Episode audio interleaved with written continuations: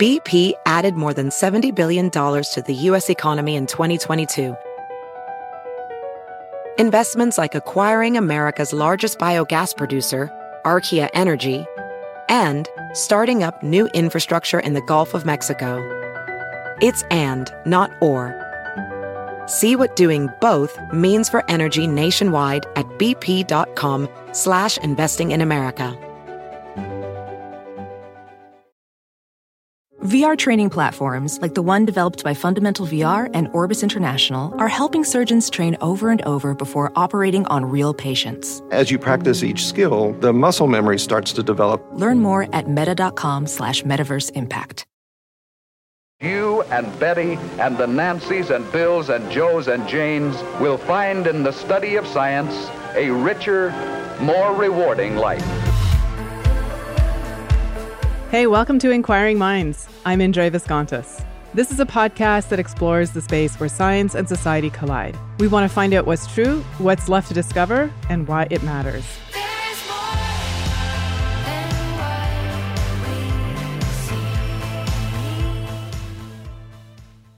We're in the midst of a four part series on artificial intelligence and the future of humanity. Last time we spoke to Cade Metz about the people behind the latest advancements in AI. And we heard the story of Geoff Hinton and his colleagues who spent a lot of time in the background convinced that building an artificial intelligence that was based upon neural networks would prove fruitful. Eventually, they were right. But for many decades, a lot of people just thought it couldn't be done. This week, we're going to talk to another person who took an unconventional route to be where he is today who started out as a computer pioneer and then ended up as a neuroscientist, developing a new theory of intelligence and essentially of how the brain works. Jeff Hawkins is the co founder of Numenta, which is a neuroscience research company. I don't think it's a coincidence that he forged out on his own.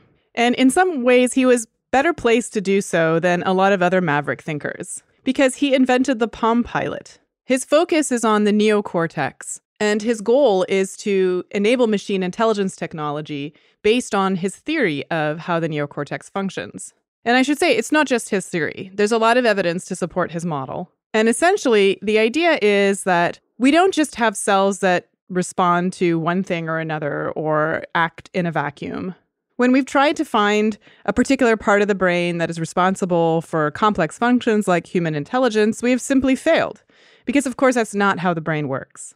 In his new book, A Thousand Brains, Jeff Hawkins outlines not just a new theory of intelligence, but a model for understanding how the neocortex functions. And perhaps model is the right word, because in his view, how we experience the world, how we think, is by developing mental models of things. These have been ideas that have been present in cognitive science for decades.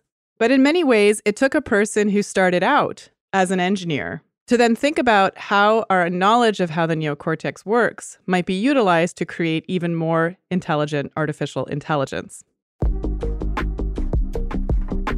Jeff Hawkins, welcome to Inquiring Minds. Thank you, Andrea. It's great to be here. So I wanted to start with your journey into neuroscience, which which led, I think, probably, ho- you know, hopefully this is the culmination of the work. Because if this is just one of your side hustles, I'm going to feel very bad about myself.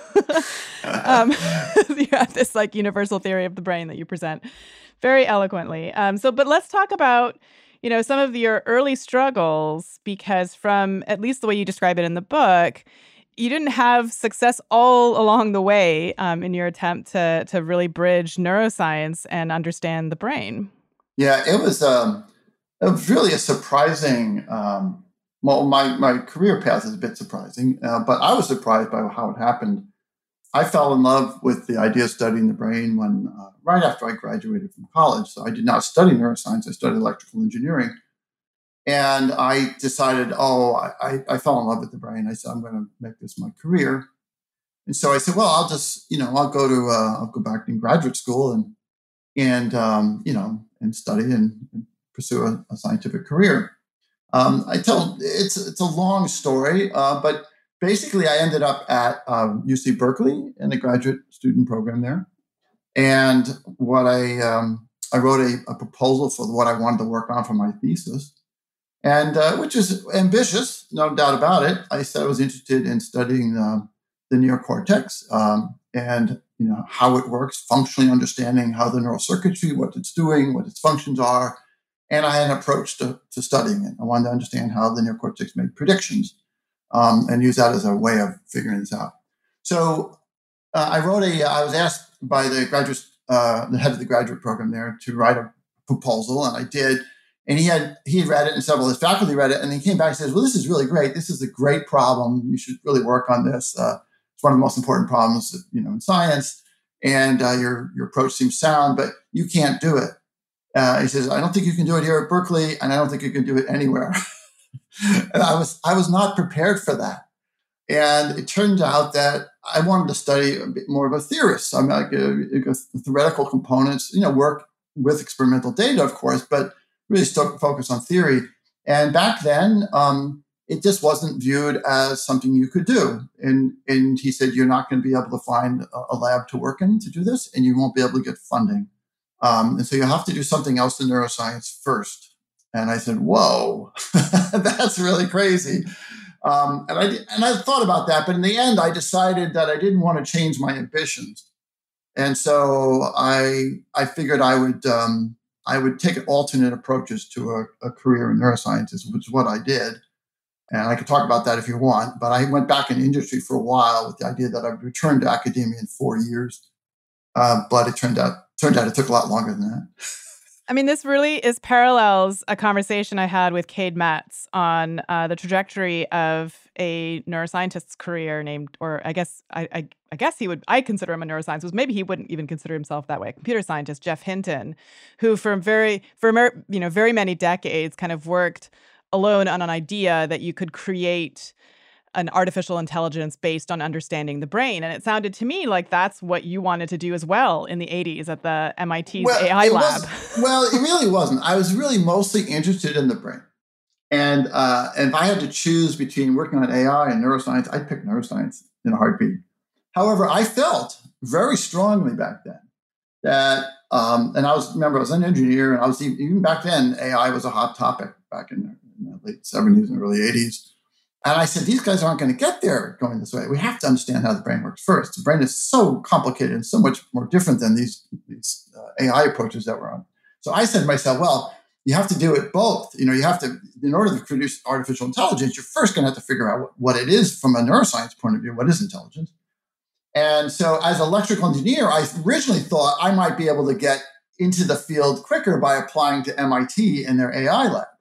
I said, okay, well, I, I, can I can do that stuff. You know, I'm not I'm not a neuroscientist. I, I didn't study biology, so let me let me approach it from the AI point of view. And so that's when I applied. Before I went to Berkeley, I applied to MIT, and they rejected my um, application. And, um, and I was told why. They said, well, we don't believe the brain.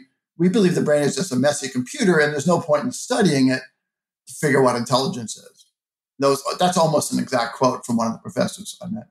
So that was very disheartening. And then I said, okay, I'm going to I'm to do this the biology route. And I started studying biology and I took classes and I got myself in a graduate program. Yeah. And a, and a lot of people agreed with that professor at MIT that you quote. Um, and it wasn't until, you know, about 2012 when, uh, you know, Geoff Hinton's project started to really work and they started to, you know. Yeah. And of course, now uh, the neural network as a technology for AI is, is, is it's not really new, but it started to work, as you said, in 2012 um, but I still think it's a huge, uh, so far from what's going on in the brain that they're, they're distant cousins at best. Um, and what's going on in the, in the, human brain is far more complex, uh, orders of magnitude so, than what's going on in today's artificial inter- uh, neural networks. So let's let's talk about that. So I mean, first, you know, also give us just the the reason why you know you felt the need to address this issue of uh, intelligence because of course neuroscientists have been studying intelligence for many decades and some would argue that we've come to a kind of understanding of you know the different features of intelligence and the fact that you know it's hard to measure um, but there is there does seem to be this central g factor or general factor that seems to underlie a lot of the ways in which we test intelligence. But, you know, why don't you give us your view of why you think that that approach was just misguided? Well, uh, uh my interest is a lesson from like a, uh, an educator's point of view or a psychologist's point of view. I want to understand the the details of how you know, how brains function, what is going on in my head when I'm thinking, what is going on in my head when I'm speaking. I'm very, I'm a sort of a reductionist in many ways. And I say, okay, we can understand this. We can understand the circuitry in the cortex, the circuitry in the brain. We can figure out what's going on there. There should be ways of expressing this in knowledge. We should be able to recreate it. You don't really understand something until you can recreate it. Um, you can have all kinds of theories, but until you actually say, I know how to build this thing, or I know how exactly how it's working, I can make uh, empirical tests and so on. And that in the field of intelligence, which is really not my field. My field is really understanding how the you know, cortex works, which is the organ of intelligence. But um, but the, the, people who study intelligence often, uh, in a more abstract point of view, really just sort of ignored the details of the brain. My interest was like, no, I to understand how this thing works in detail. And if I do that, I should be able to build machines that work on the same principles. Yeah. So let's talk about that difference in approach because I think it's really important. Uh, because I think for a lot of years, cognitive psychologists in particular have struggled to really define and understand intelligence. I think because so much of it is just not available to us consciously. And so when we're testing intelligence, we can, you know, we can, it, it can some ways can only get us so far. But eh, when when you understand sort of the the neuroanatomy of the neocortex and how that might work, that gives us another layer of information that I think can be really important and, and as you describe in your book, can be one of the real missing links. So yeah, talk, so, so, tell us, a, yeah, tell us about the neocortex. Okay, so you know, first of all, just physically, what is it? It's you know, it's a it's a part of the brain. Um, it's about seventy percent of the volume of a human brain. It's the big wrinkly thing. If you look at a human brain, it's covering the rest of the brain. If you were to cut it away from the rest of the brain, it's about the size of a large dinner napkin and about twice as thick, two and a half millimeters thick. It's not the most the neurons in the brain. It only has about 18 billion neurons. Uh, that's quite a few, but um, and um, it is it is the organ we most associate with um, high level thought and intelligence. It's clear that all high level vision, not all vision, but all high level vision, like if, if you're looking at something, you can describe it to me and and so on. That's going on in the cortex, all high level um, language, all kinds of language, whether it's language, spoken language, written language, musical language, the language of mathematics. It's all happening in the neocortex, engineering, mathematics, science, and so on. It's it's it's it's the it's you can't understand it in isolation, of course, but in some sense, since it's such a dominant feature of the cortex and it's responsible, all these things we think about as intelligence, we can call it the organ of intelligence. So that's what it is physically. Um, for many years, people, until today, people think of it sort of like some sort of computer, like it gets some inputs from your senses, it processes that input, and then it acts to do something. And certainly that happens sometimes, and uh, many parts of the brain act that way. But that's not the one of the first things you learn about the neocortex is that's not really the best way of thinking about it. The best way of thinking about the neocortex is to understand what it's it's building a model of the world it turns out to know anything, to see things, to touch things, to understand sounds, to walk around in buildings, uh, anything we do requires that the brain actually has a model of all these things in your head. And it's it's it's it's literally a model of the world. And that's the way to think about the function of the neocortex. And intelligence, in this point of view, is is to say, like, well, how sophisticated is our model of the world? What does it include? What is the extent of it? Uh, so humans know things about the world that other animals don't. We know about the broader universe. We know about DNA. We know about evolution. Um, and so we have a, a, a, very large model of the world and a very rich model of the world. So intelligence is all about this model building. When you have a model of the world, then you can act. You can say, well, how would I want to achieve something? And you can use the model in your head to say, well, if I did this, this would happen. If I did that, something else would happen. Or how do I get from my the point I'm in now to the position I want to be in, in a year from now. And we can do this planning because we have a model of how the world behaves, everything in the world. Um, and so we now understand that the number of things the neocortex knows about the world is just huge. I mean, everything you know pretty much that you can tell me or can you can relate to me in some way is stored in the neocortex, and that's a very very large number of things. Um, and it, most people don't realize how many things they know until you start trying to enumerate them. but it's uh, that, that's the that's the key thing. And what, we did, uh, so I came to this understanding about model building uh, about uh, in um, really about uh, almost forty years ago. But the key thing we've, we've been working on and the discoveries we've made recently are, are sort of the details of how that model is constructed by neurons. I mean, the truth is is that if you think about like your visual system, it's a pretty poor indicator of, of or it has it has doesn't have a lot of information that it gets from the outside world right? We have these little cells in our retina that you know fire or don't when there's a photon of light that triggers them you know we can kind of detect edges. And we have this like two-dimensional retina which then we do a lot of post-processing work on that information in our in our neocortex that basically gives us the subjective experience of seeing um, and you know, our, our brains fill in a lot of details. Like, for example, we're legally blind almost everywhere except in the center of our field of view. Um, you know, and we reconstruct uh, objects and and color and all of this all of this stuff. And this has been described. Understanding how all of that works to give us this seamless subjective experience is really at the heart of what people call the hard problem of consciousness. Like, how does the brain bind together all of this information from such a really an impoverished stimulus?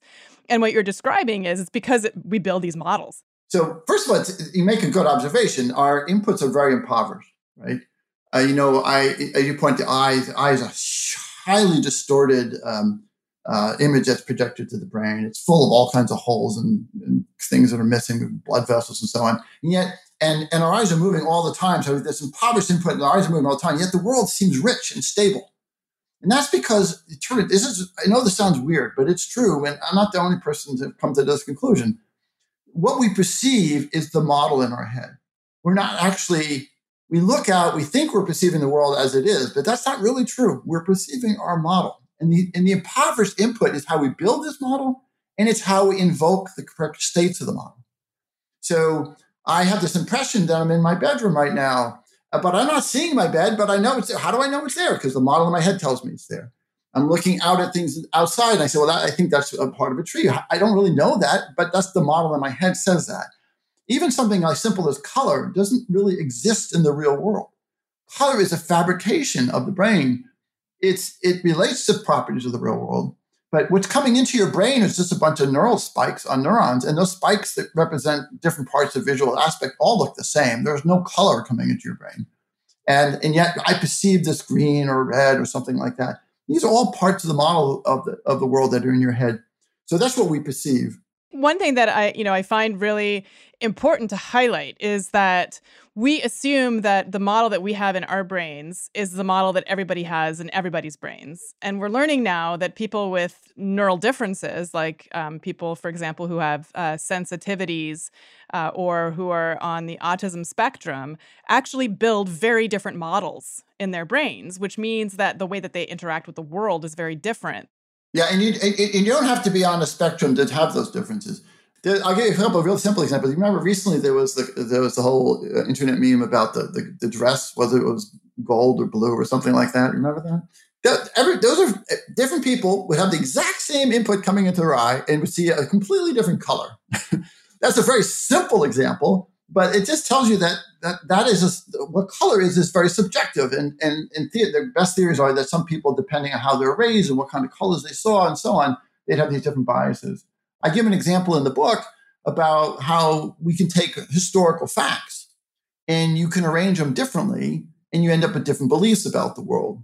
A very simple example there is you could take a set of historical facts and you can put them on a timeline. And a timeline tells you about uh, temporal correlations, what things might be correlated because they happen near each other in time. But you can take the same set of facts and put them on a map.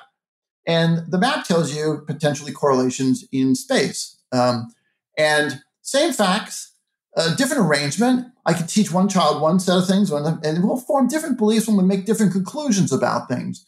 So it, it's it's just natural that depending how we expose to things, um, we end up with different beliefs about the world.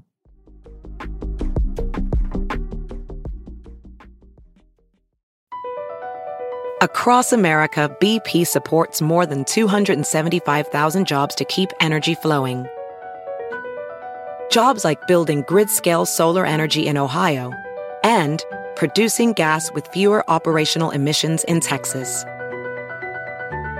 It's and, not or.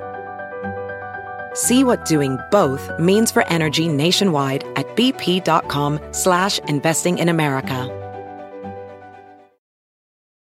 Calling all operatives. From now to March 30th, MGM National Harbor invokes your skills to play Covert Cash, a spy themed kiosk game series where classified missions, hidden rewards, and daily thrills await. Sign up for MGM Rewards to play and unlock up to $25,000 in hidden free play daily and entries into our Grand Escape car drawing on March 30th. Visit mgmnationalharbor.com slash covert cash to begin your mission. Must be 21. Please play responsibly. For help, visit mdgamblinghelp.org or call 1-800-GAMBLER. Welding instructor Alex DeClaire knows VR training platforms like Forge FX help students master their skills. There's a big learning curve with welding. Virtual reality simulates that exact muscle memory that they need. Learn more at meta.com slash metaverse impact.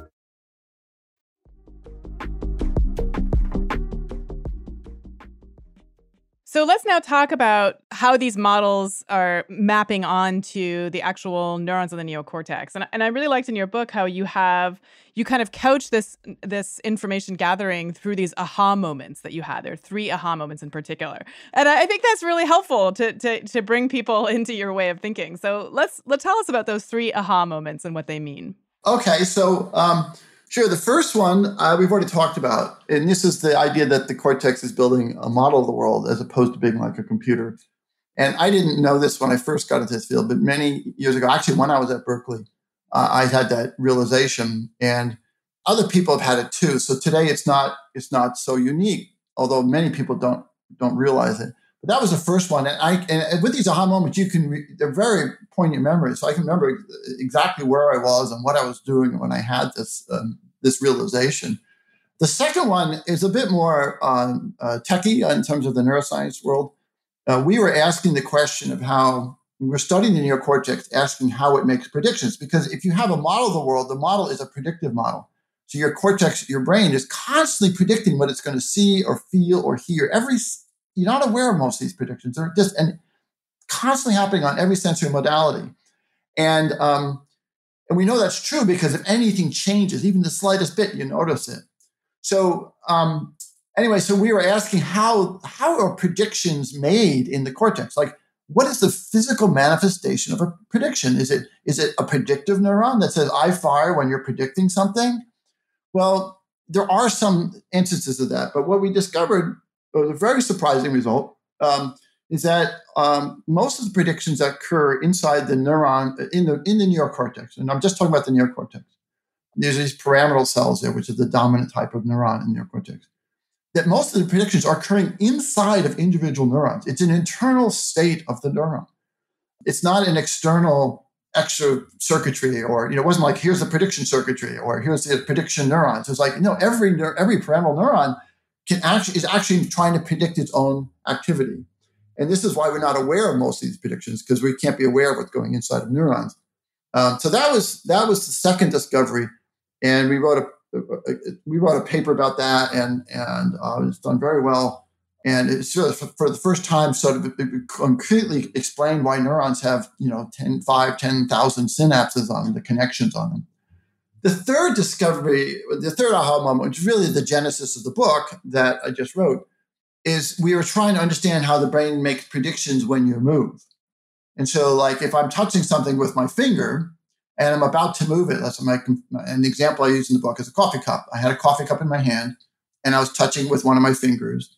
And I knew that if I moved my finger to the top of the cup, I would predict the, rounded edge. My brain would feel the rounded edge. I can, I could even imagine. I can imagine what I'd feel. Uh, I, I could do it with my eyes closed. And I knew if I moved it to the side of the cup, I would feel the handle. And if I moved it to the bottom of the cup, I'd feel the rough, unglazed edge of the bottom. So I asked myself, well, what does the cortex need to know to make that prediction? It needs to know a couple things. One is it needs to know it's touching a coffee cup, right? So it needs to know that, or you won't be able to make these predictions. The other thing it needs to know, and this was the surprising part, it needs to know where the finger will be on the coffee cup after it stops moving. So I can make this prediction before my finger actually reaches the new location and it needs to be know where it will be on the coffee cup. Now that requires that's, it matters where the finger is relative to the coffee cup, not where my finger is relative to my body. It doesn't matter where the coffee cup is relative to me. It, there has to be a representation of the brain of where my finger is relative to the coffee cup. And in engineering parlance, that's called a reference frame. You a reference frame is like a grid, if you will, that surrounds you. You can use to specify locations. And so there's a reference frame that's attached to the coffee cup. Your neurons in your head have to be creating this. And then we realized that since every different part of your sensory organs, like every part of my, I might have five or 10 fingers touching the coffee cup at once, and each one's making its own prediction, that each part of the cortex is representing the input from different parts of my, my skin. Each part of that has to know its own reference frame, its own location in the reference frame of the coffee cup. So we started realizing that we just immediately realized that the, the neocortex is fused of reference frames. And now we understand how it applies to vision and hearing and high level thought. It turns out that the neocortex builds its model of the world using reference frames. And a good part of the book is dedicated to explaining what that means. Yeah, so I think we need to explain what that means because I think, you know, I think that, you know, the the the I understand how, you know, what you're just the example you just gave relates to maybe actions and and you know motor movement and you know what's happening as we try to move around the world. But i don't understand or at least you know please explain to us how that might affect things like decision making okay so let's get there. But before we get there let me just expand it a little bit on the sensory side first if i can. I talked about touch. Let's just talk about vision because I think this will be helpful, and then I'll answer your question directly. We tend to think of vision as like taking this picture of the world, but that's not true. Now understand it's, it's it's different. It's like the vision. Your retina is like your skin.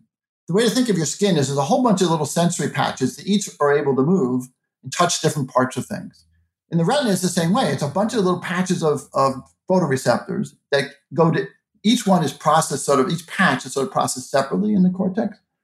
And it's almost like if you were to look at the world through a straw, a skinny straw, you could only see a little bit at once, and you'd have to move the eye around, uh, the straw around to see different things. Well, that's like touching the, the world with one finger, and you have to move your finger around. But since we're we use our whole retina most of the time, it's like it's like grabbing the coffee cup with both hands at once, and so you have all this input going on. So I just want to make sure that this idea that there's locations associated with or reference frames associated with each input applies to everything, applies to the retina as well. Even though the retina looks like it's one thing, it's actually thousands of little pieces of, of patches of sensory input.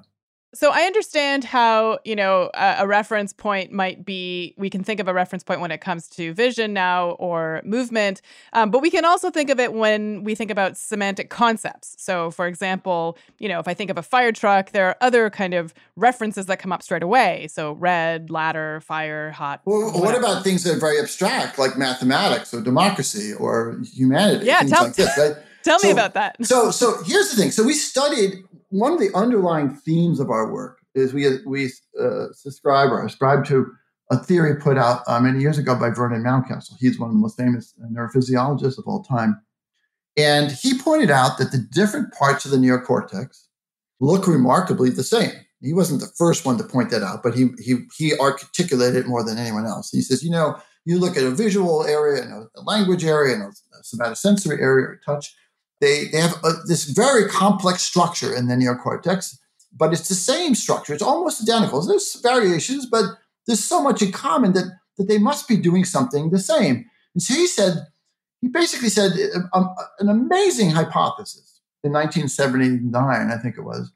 He says, well, all the parts of the neocortex look the same because they're actually doing the same thing. He says what makes a visual area vision is because it's connected to a retina, and what makes a um, a touch area touch is because it's connected to the skin. And uh, and he says you, I, he didn't know what that function was, what it cortex is based. That if we could understand what a small section of the neocortex does, what he called the cortical column, we would understand how everything works. And so if you look at something like the language areas of the neocortex or the prefrontal cortex involved in various sorts of high level decision making and so on, the structure is remarkably preserved. Again, there are differences, but the differences are small compared to the things that are common. And it is complex. So it, there's some common functionality that's going on throughout the neocortex. This is sometimes called the common cortical algorithm. It's debated. People have trouble believing it's true, but there's tremendous amount of evidence for it. So we studied, you know, touch and vision and hearing because that was a way to us to sort of piece apart or tease apart what's going on in one section of the neocortex. But if, if Mountcastle was true, then that same circuitries are being applied everywhere. And so we have to ask, well, what is what does something like science or engineering or you know music have to do with vision, you know, and touch? Um, and so a good part of my book is is sort of making that connection. It, it, what what the, the connection is as follows to know what something looks like, you have to have knowledge about visual knowledge about that thing. And what we what we, we believe is going on is that you have these reference frames in the cortex where um, associated with locations in on the object, the physical like locations on the object, you can assign um, what's there. You could say a, a, coffee cup is because it's got a a, side and a, a, cylinder and a handle and so on in relative positions to each other. It's in, in a, in a relative ref, in a reference frame with the re- relative positions to each other. So you're sort of building up this model of physical things. Well, it turns out that that's how the, we believe the cortex stores knowledge about everything. It stores knowledge about everything in reference frames. So even if I think about what's where's knowledge about history stored, well, there's going to be the same neural mechanism that is used to describe the, the physical look or shape of a coffee cup can be used to describe where knowledge, factual knowledge, pieces of facts about the court about history are related to each other in, in a reference frame. And the reference frames allow movement. The reference frame says if I move in a particular way, I will go to a new location and I'll know it's stored there. So uh, we can think of physical movement, like moving my finger or my eyes, but you can do this. The cortex can do this internally as well. It can it can mentally move through reference frames, recalling facts about the world or recording knowledge.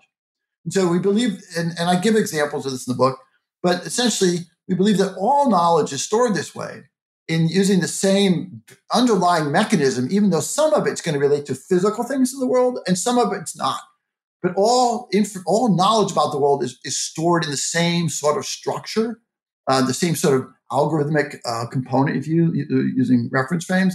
And so then we can ask ourselves, oh, well, what does it mean to think? What does it mean to to mentally uh, walk through a series of decisions and so on? What you're literally doing is you're moving through a series of locations in these reference frames, recalling the facts that are there, and you can try to achieve concepts in mathematics in the same way that you can try to um, achieve a concept by, you know, uh, accomplish something by moving your finger. I say, oh, I want to turn off my smartphone, I have to move my finger to a certain location and try to manipulate something.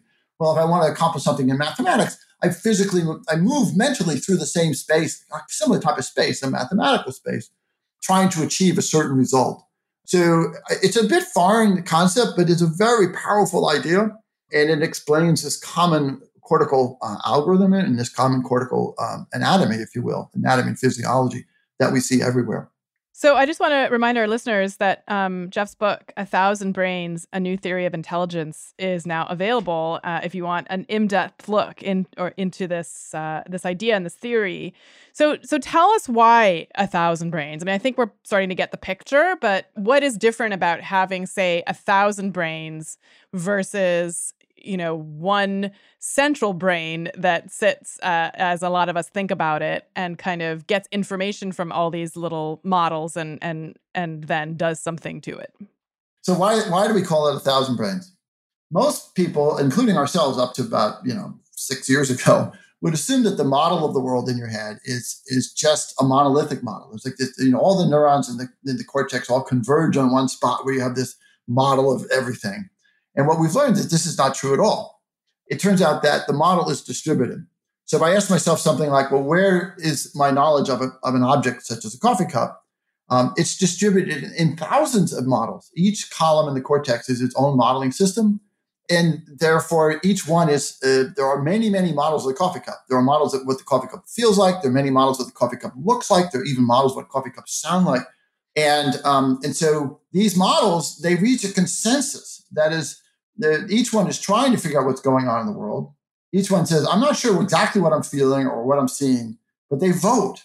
And it's the voting, and they reach a consensus by voting. It's the voting that we perceive. We don't perceive all the other the, the arbitration that goes underneath it. And so the thousand brains theory says it's just like we have thousands of models. Each of the cortical columns is like a little brain, if you will. So the last question I had is that, you know, in your book, you talk about how we're at a turning point uh, that you know we we have this this choice that we're facing about what our future is going to be. You know do we do we stick to being kind of slaves to the biology of our brain um, or do we use this newfound knowledge about how intelligence works to do something very different? And so i wondered if you could answer that query. What what do you think is the future if we start to understand more deeply about you know how intelligence works in the brain and how it's not necessarily tied to Well, I don't know. Is it yeah. tied to our biology? Well, it's the book. Most of the book is about the theory about how the brain works and the neocortex specifically. And then there's a section all about AI, uh, artificial intelligence. And the third section of the book is uh, a broader look about intelligence and humanity. And one of the things that, that, this is something I thought about a lot, and I wrote this because I, I, I want more people to think about it. I wanted to have more conversations about this. But as I, I find myself, I, you know, I'm like you and many of your listeners. I love understanding about the world. I want to understand how everything works. I want to know the laws of physics. I want to understand how my brain works. I want to understand why we're here, how we got here, etc. And so we're the first species, literally, that has the ability to know these things. We're the only species that knows about the broader universe. We're the only species that knows the laws of physics. We're the only species that knows about evolution and DNA and, and neurons and all these things. We have this tremendous knowledge of the world that we alone have been able to uh, gather. And so, but if you think about us, we have we got here, and our brains were are, exist because um, we are biological uh, animals, and brains evolved to help our genes replicate. And this is the sort of Richard Dawkins theory of uh, you know the selfish gene. Uh, we're here, our, our, bodies are here, our brains are here to help our bodies, uh, our genes replicate, and that's great. It's how we got here. But is that what we want the future to be? Um, do we want the future to be all about gene replication, and or do we want it to be something else? So, to me, what makes us unique is our intelligence and our knowledge. And so, we, if we ask ourselves, what is the ultimate destiny of our species? Uh, is it is it about just survival and gene replication, and evolution, or do we want to really focus on what's unique about us, which is our intelligence and our knowledge? And so, I just explore that idea. And obviously, I find the, the, the latter opportunity more interesting. Um, um, I find I, am thrilled by being an intelligent species, an intelligent animal, and that's the part I care most about. And that may not be true for other people, but that's how I feel about it. And so I at least wanted to start that conversation. Um, uh, and that latter part of the book explores that idea in depth. Jeff Hawkins, thank you so much for being on Inquiring Minds. Uh, Indre, it was a pleasure. Thank you so much for having me here. It's great talking to you. So that's it for another episode. Thanks for listening, and if you want to hear more, don't forget to subscribe. As I mentioned, this is part two in a four part series about artificial intelligence. In part three, we're going to talk about the future of human work with Jamie Merisotis. And then we're going to turn to science fiction and ask what writers think might happen 100 years from now. If you'd like to get an ad-free version of this show, consider supporting us at patreon.com slash inquiring minds. I want to especially thank David Noel, Herring Chang, Sean Johnson, Jordan Millar, Kyle Raihala, Michael Galgul, Eric Clark, Yushi Lin, Clark Lindgren, Joel, Stefan Meyer Awald, Charles Blyle, and Dale Lemaster. Inquiring Minds is produced by Adam Isaac. I'm your host, Indre Viskontas. See you next time.